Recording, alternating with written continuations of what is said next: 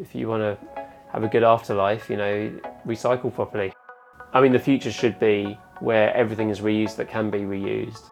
I think companies play a part. If there's like 10 companies doing something, and then before people said it can't be done, and the government wasn't doing anything, companies doing the thing is part of the movement to show that it can be done.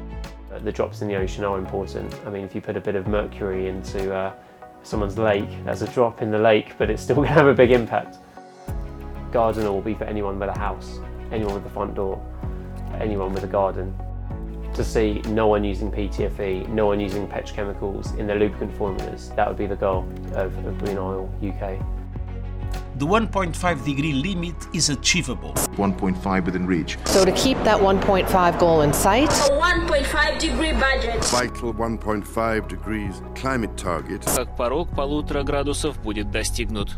À 1,5 degrés. The climate time bomb is ticking. Hello, you're listening to the Climate Podcast from 1.5 Degrees DAO. I'm Julia Mariasova and today I'm talking to Simon Nash, the founder of the Green Oil. Simon is a pioneer trying to address the environmental concerns of the lubricants industry. He is just about to launch his new product, and in this episode, we're talking not only about the history of his business and his upcoming Kickstarter campaign, but we'll also talk about the issues caused by the production and use of the petrochemical based lubricant products and the role of small businesses in driving sustainability agenda. Simon, thank you very much for your time today. Shall we start with the introduction? Could you tell us about your background? Sure. Hi, I'm Simon Nash from Green Oil. My company makes the world's greenest range of bicycle maintenance products. I started the company over 10 years ago now. I was riding my bike through a river, felt bad about my chain oil going into the water, and said to my friend, Well, there must be an eco friendly chain oil. And there was nothing on the market. Many of the products even said dangerous for the environment on the bottle. So, in my last year of university, created uh, an eco-friendly lubricant uh, called Green Oil, and uh, now it's uh, now it's a company, and I'm selling products all around the world. What did you discover when you tried to find more environmentally friendly alternatives? I found that there were many products even worse than the one that I was using. So um, I remember going to the shop shelves of some local bike shops, um, a local Halfords uh, shop as well, and some of them even had this symbol on the back saying uh, it's like dangerous for the environment with a dead fish and a tree on it. And you know the manufacturers know this stuff is going to be used on bikes, which are almost 100% used outside. You know maybe if you're riding a bike on a on an oil tanker or, or something like that, then it, it never goes outside, right? But um, most the majority of bikes are all used outdoors, and all of this stuff will go into the environment. So instead of a product that says dangerous for the environment on it, just seems absolutely criminal to me. And then you look into the some of the ingredients like PTFE, uh, polytetrafluoroethylene. Um, it's not biodegradable and actually makes a carcinogen when it's manufactured. So when it's manufactured, one of the chemicals which goes into the environment causes cancer. There's a great movie about this called Dark Waters, and people were born with birth defects because of because of PTFE manufacturing. And in America, they're now using a different chemical for the manufacturer. So instead of PFOA, it's called Gen X. I think they named the chemical Gen X to kind of uh, mix up the Google rankings. So if you search for Gen X, of course, it refers to uh, people a certain age, right? And now that has been shown to cause cancer in rats, and people are suffering nearby who, you know, so the story is continuing, and of course, they need to now prove in, you know, indefinitely that this is also a human carcinogen that's going that way. Of course, a lot of PTFE is manufactured in, in China, where they're still using PFOA. It's still going into the environment, and the harm is still caused. And I know some of my competitors are using PTFE made in China for people's uh, eco-friendly bicycles. So, talking about products for maintenance of the bicycles, lubricants and uh, cleaners, what are they typically made of? So I guess I'd separate cleaners and um, bike uh, bike lubricants. So cleaners actually under EU law are, are generally all biodegradable, so they're not so harmful these days. Um, they can do a bit of harm to the environment before they biodegrade, especially when there are strong solvents in there. Some of them now claim to use uh, nanotech in the formula, so that probably has an impact as well. I guess with cleaning products as well, a lot of it is actually the water. So any cleaning product you buy in any sector is generally over 90% water. So, you know, we criticise people for buying lots of bottled water or the carbon footprint of shipping that, that weight around the planet and the country. But actually, cleaning products are similar. So, for example, with our bike cleaner, it's only a third full. So the, the cyclist adds the water and that reduces the carbon footprint of shipping by about two thirds. And all the formula is biodegradable. And actually, there's a minimal impact on the manufacturing of the product. We use a detergent made from coconut oil instead of a petrochemical based um, detergent. So some detergents are petro- petrochemical based, but they are biodegradable. So you still got the impact of the petrochemical manufacturing and oil exploration and so on. Um, for lubricants, so you have the petrochemicals used to make the uh, the long chain molecules in the lubricant, and then the the additives like PTFE, which are arguably worse because they have carcinogens used in their production and leach carcinogens into the environment when they're made. And then you've got the PTFE itself, which just accumulates in the human body tissue and the environment some people say, well, it's not carcinogenic if it doesn't break down. That's questionable. And then also, if it does actually break down, you know, in the in the body, then it creates PFOA, which is a known human carcinogen. And they've done tests like it's just prolific. This chemical, it's absolutely everywhere on every continent on the planet. PTFE and PFOA are present. So yeah, these are really harmful things. You also have things like the packaging as well, which is uh, another area of environmental impact. So this idea of like closed loop system. So you use a product, it gets recycled, turned into a new product that's used, and then that's a continuous loop, almost independent of nature, which I've helped to create for Green Oil. So in 2010, my company was actually the first British company to manufacture a bottle with 100% recycled plastic so that's from in, in, in your industry or in the in, in a, anywhere as far as I know. Yeah, yeah. So I was the first company working with that packaging company to do this. Even innocent smoothies, the kind of green pioneer, were not using 100% recycled content in their packaging. So that was something really to be proud of. So yeah, that was uh, that was the packaging to make sure the packaging was made of recycled plastic. I've always had a buyback scheme with packaging. So depending on the product, between 10 and 20p. I think for the Agent Apple, it's a bit more because it's a big, big metal bottle. Um, we buy back the packaging, so you can bring the packaging and get 10 or 20p for the bottle, which is the bottle deposit system that essentially they still have in, in lots of European countries. In Germany and Austria, they still have a deposit system.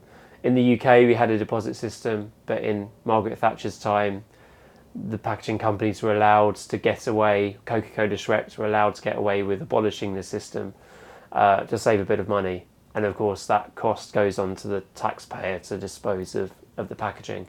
So um, it was nice to show with Green Oil that you can have 100% recycled plastic packaging and every bottle comes out a slightly different color, which is nice. What I want to know is whether customers actually returning the, these bottles. What is the success rate with that? Uh, the success rate is very low, unfortunately. We do refill. Why, why, why, do you think it's happening? Why people are not keen to send them back? So I think it's the postage and the inconvenience of postage. We do have a few customers doing it. We do five litre refill vessels for bike shops, where the bike shop can offer the discount to the customer.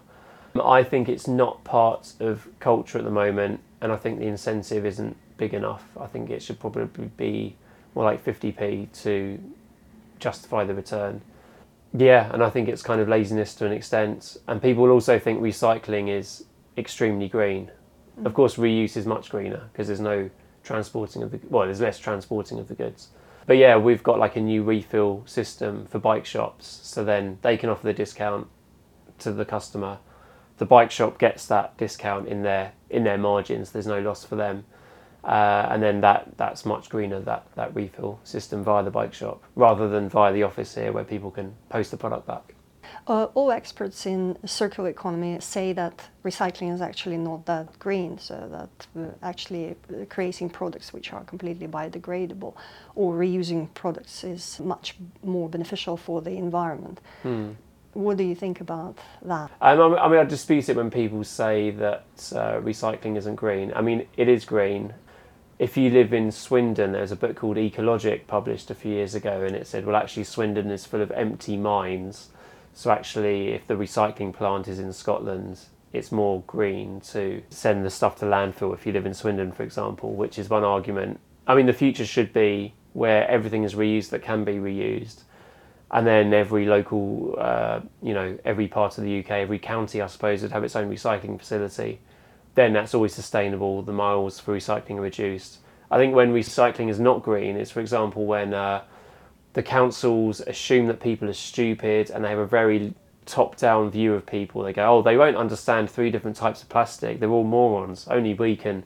You know, they have this attitude. They don't tell you which types of plastic can be recycled. And then you have, for example, the Quality Street polypropylene tubs being recycled and they're actually going to Malaysia to an abandoned rainforest and they just sit there and someone's issued a license saying, oh, yeah, we're going to recycle these goods from the UK here in Malaysia. But unfortunately, in many cases, as pointed out by Hugh Fearnley-Whittingstall, the uh, British environmentalist in the documentary, yeah, they just sit there and they're not sorted. And also burning. Yeah, they- sometimes because burn, they, yeah. they they don't always have the capacity to send it off. And I know that in our local council we have Incinerate, and you can often see how they burn things. Yeah, and then it's kind of um, a weird system of. I mean, hopefully that's just transitional, and then there'll be less market incentive to burn stuff and more market incentive to recycle it. In the UK now, and I like to think I was part of uh, the movement to make this happen. Uh, plastic packaging has to contain a percentage of recycled plastic, and that's the same with cardboard boxes. In the UK, large box manufacturers have to have 75% recycled content. Oh, maybe it's 25%. Yeah, we have 75 to 85% recycled content in our cardboard boxes, with the rest being FSC certified sustainable. The same is now happening to plastics, and that percentage of recycled content will go up and up. Um, Tell me more about that campaign. I just mentioned it to a few people and wrote to my MP um, and saying, look, well, we're doing it with what I'm doing, and we're using recy- 100, 100% recycled content. It's already happening with cardboard boxes. We could do it for plastic thing, and then a few years later, it's become law. So probably lots of people have been saying the same thing.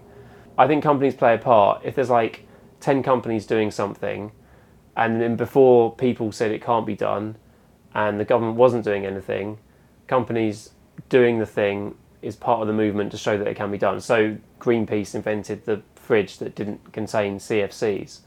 Before that, people said, well, you need CFCs, chlorofluorocarbons, to you need them for refrigeration. So the hole in the ozone layer caused by these chemicals, well, we can't do anything about it. And then, of course, they commissioned the production of this fridge. More and more companies produced this fridge without CFCs. And then eventually the government went, well, it can be done. There's an alternative. These companies are doing it. Now we're going to make it law. And then you had the Montreal Protocol. So you do believe that individuals have the power of changing laws and regulations? And Yeah, I do. I do. And um, the plastic bag tax is another example. The Environment Minister a couple of governments ago said, oh, you couldn't have a plastic bag tax, it's not practical. And then, uh, well, I remember at my student union shop, you know, we got a plastic bag tax into the student union shop, which showed it could be done. Obviously, lots of people doing similar things to that. And then more and more people using their own reusable bags, maybe 10, 20% of the population using their own cotton bag, going to the supermarket. And then a few campaigns around it. There's someone that created a bag that said, uh, this isn't a plastic bag, you might remember. And then lots of companies giving away reusable bags. And then eventually, I think the government were like, we can do it. There won't be a big public backlash. And now it's a law, and now plastic bag use has gone down 80 to 90%. You get charged 10p if you're uh, lazy or forgetful enough to not take your bag. And uh, yeah, and, and, and it works. And that started with, with people, people action. Could you tell us a bit more who your customers are? Sure, yeah. Uh, my customers are people who uh, ride bikes. Um, some people buy the products because they're more eco-friendly. Um, other people buy them because the products just work, and then the green aspect is a bonus. And then some people buy the products because they're green, and then the fact that they uh, they work well is a bonus. Um, so yeah, anyone who rides a bike, um, they're a similar price to. I mean, it's not an expensive product, so no excuses, even if someone's poor, to not be able to afford it. Collaborations or partnerships uh, to further your mission of promoting environmentally friendly alternatives to petrochemicals? It's a good question. Um, we were a commercial partner of Friends of the Earth for a few years, and I have wholesalers who sell my products, um, and then bike shops sell the products. They're kind of collaborations of sorts. Green Oil sponsors Green Drinks London, which is an, an event that I organise. Yeah, those are the those are the collaborations. What do you think are the main considerations which should be taken into account when developing sustainable products? And how do you incorporate these considerations in your work? I think probably four things. I guess is the climate change impact of the product or service. Secondly, the sustainability of the inputs, so the materials used, for example, fossil fuels or sustainable plants or plastics, if they're recycled or not, for example. Yeah, the sustainability of the inputs, sustainability of the outputs, if it's actually a sustainable product or not. I mean, if you're making a plastic product that's going to end up outdoors and flake away bits of plastic into the environment, that's bad, even if the product is made of recycled plastic, for example.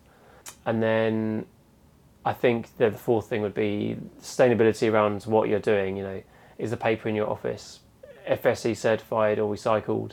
Um, are using a renewable energy supplier? Is the lighting LED?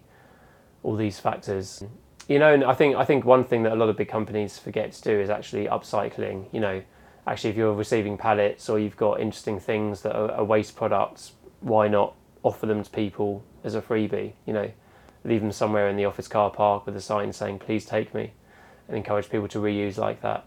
So yeah, those would be the four four aspects. What kind of change would you like to see in, in your industry? You started this movement for environmentally friendly products for bikes. Mm. But what's your dream on, on a larger scale for your company and just generally in industry?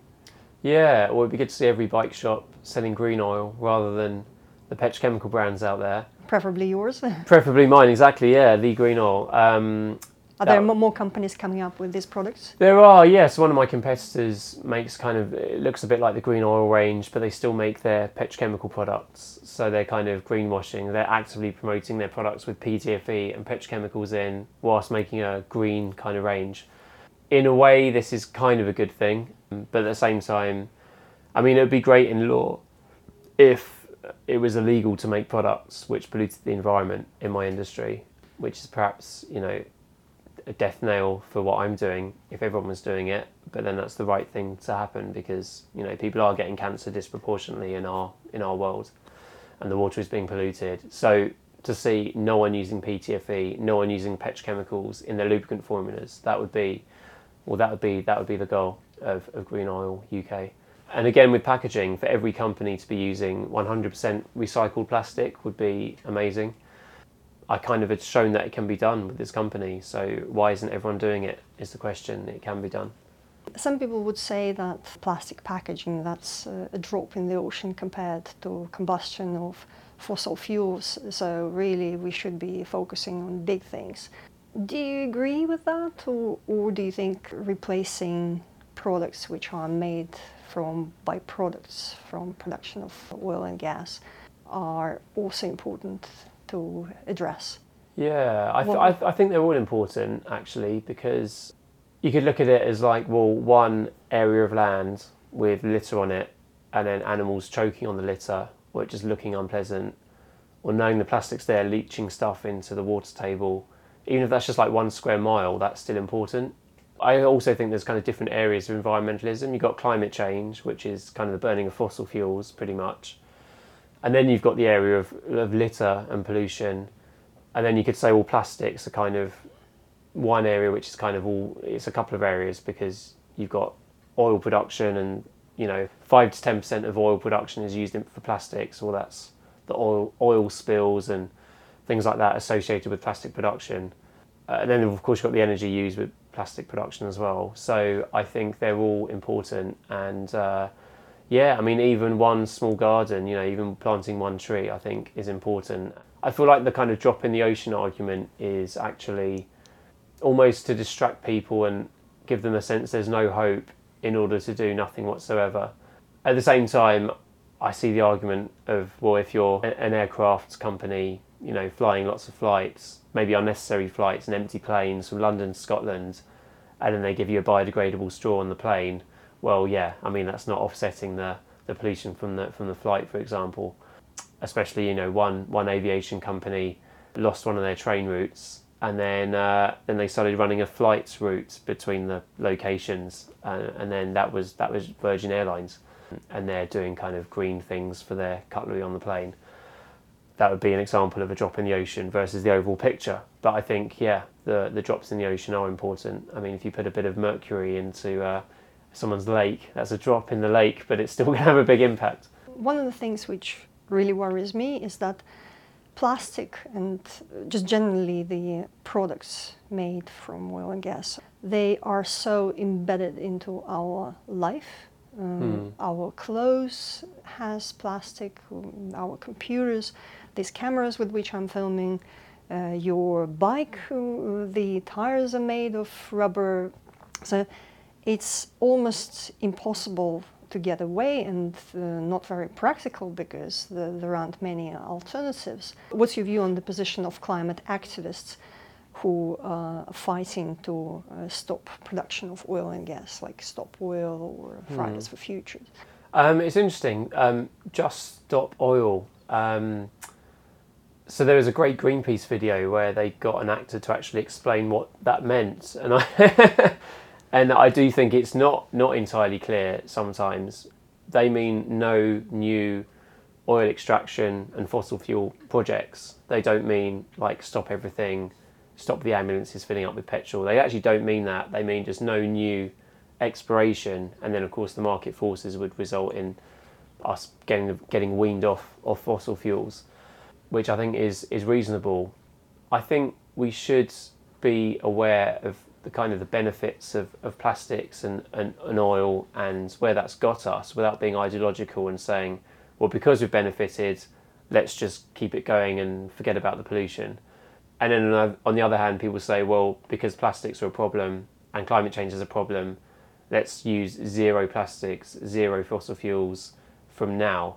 And they're two kind of opposite positions, which are uh, probably both unrealistic. I do respect people that live on uh, on farms. There's um, a guy called Sim- Simon Fairlie who wrote the book uh, Meat: A Benign Extravagance, and they've created a, a commune where essentially they live almost fossil fuel free. Um, and yeah, they live in a closed loop system, farm the land, and live a sustainable life really without plastic inputs or petrochemical inputs, uh, hardly any at all anyway. Um, it's probably completely unrealistic for the uh, for the rest of the world. Well, I don't know. I don't know. I, I think it could be actually, and especially when if you think like the unrealisticness of going off fossil fuels completely, it can be done. I mean, who would have thought we'd have electric cars being kind of normal like 20 years ago, or 15 years ago, or 10, 10 years ago? People say, "Oh yeah, Tesla's great," but yeah, that's unrealistic. But actually, now every car company is is making electric cars. You, maybe you can have a small amount of oil extraction to make plastics. Maybe eventually, I mean, my phone. I've got like a Nokia. I can't remember a Nokia G51. I think it's called, and essentially it's 52% recycled materials. I think that's really significant. All plastics could be recycled and made into new plastic products. So why shouldn't the cables on a camera?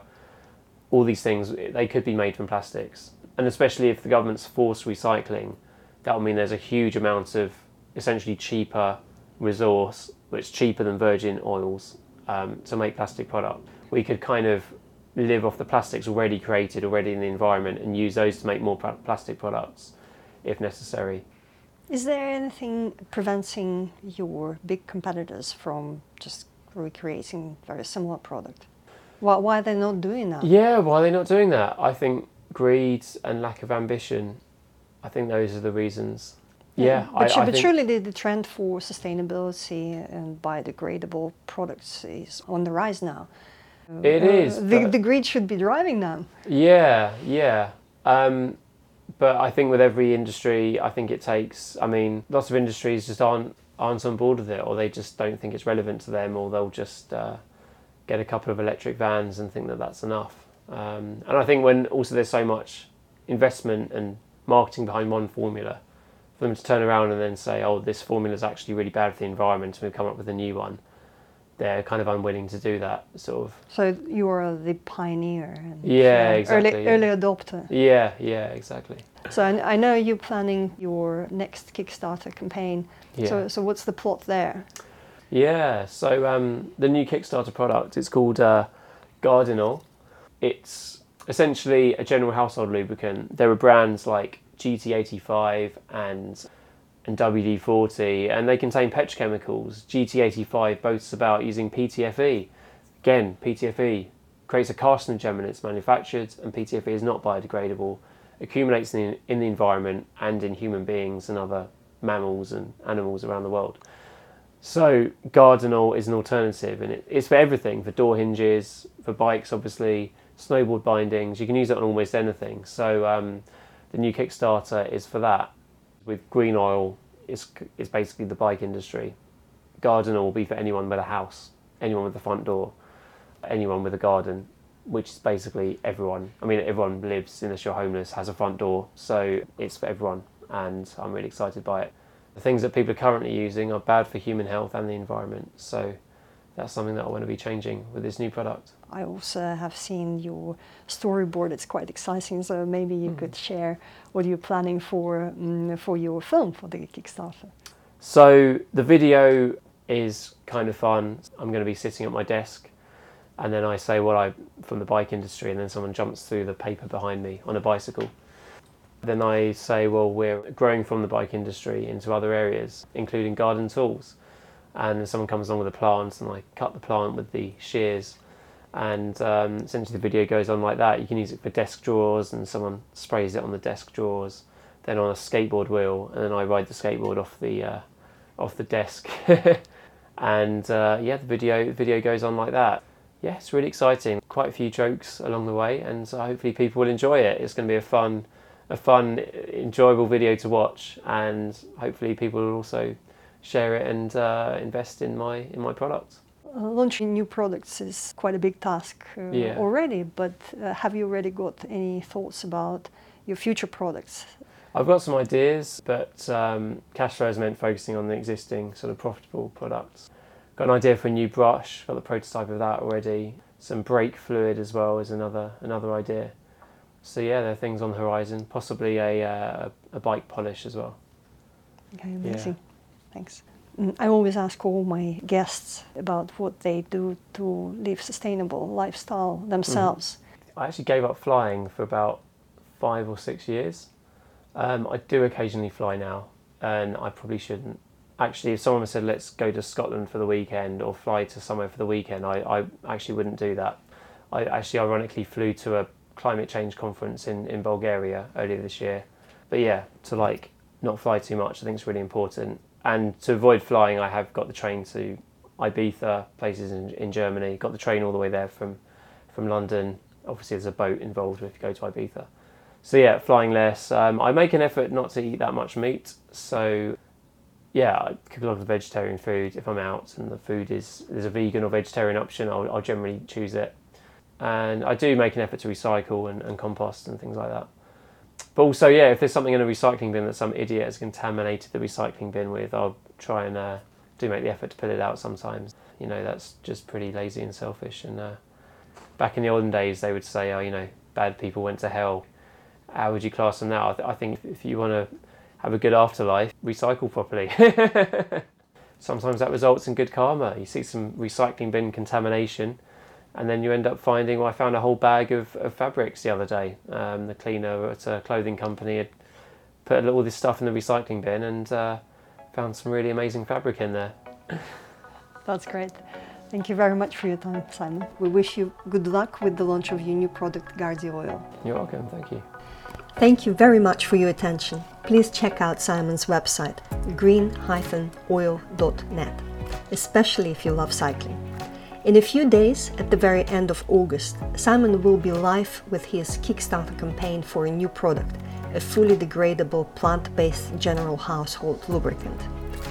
I have helped Simon with the production of his Kickstarter video, which was lots of fun as we did indeed film a person cycling through the wall and we filmed Simon skateboarding in the studio. Please check it out, share it, and support Green Oil on their mission to eliminate PTFE chemicals from lubricant products. Let me play you a little extract from his Kickstarter video. We will provide the link to his campaign in the notes once it goes live. Hi, I'm Simon from Green Oil. I created the world's greenest bike lubricant range. Now I've created something new to make the world a greener place. Gardenol, the DIY and gardening lubricant. Gardenol even works as a polish for plastics. Hello Green Oil. Oh, hello there. I would love to purchase 24 cans of your Gardenol for my many admirers. Yes, you can. Send a cheque payable to Green Oil UK Limited or go to green-oil.net and support our Kickstarter.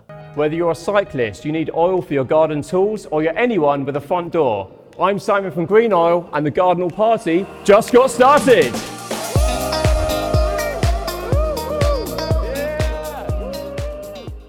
This was a production of Climate Community 1.5 Degrees DAO. If you want to follow, join, or support our community, you can find the links in the description of the podcast, produced by Shortlisted Productions. Thank you very much for listening.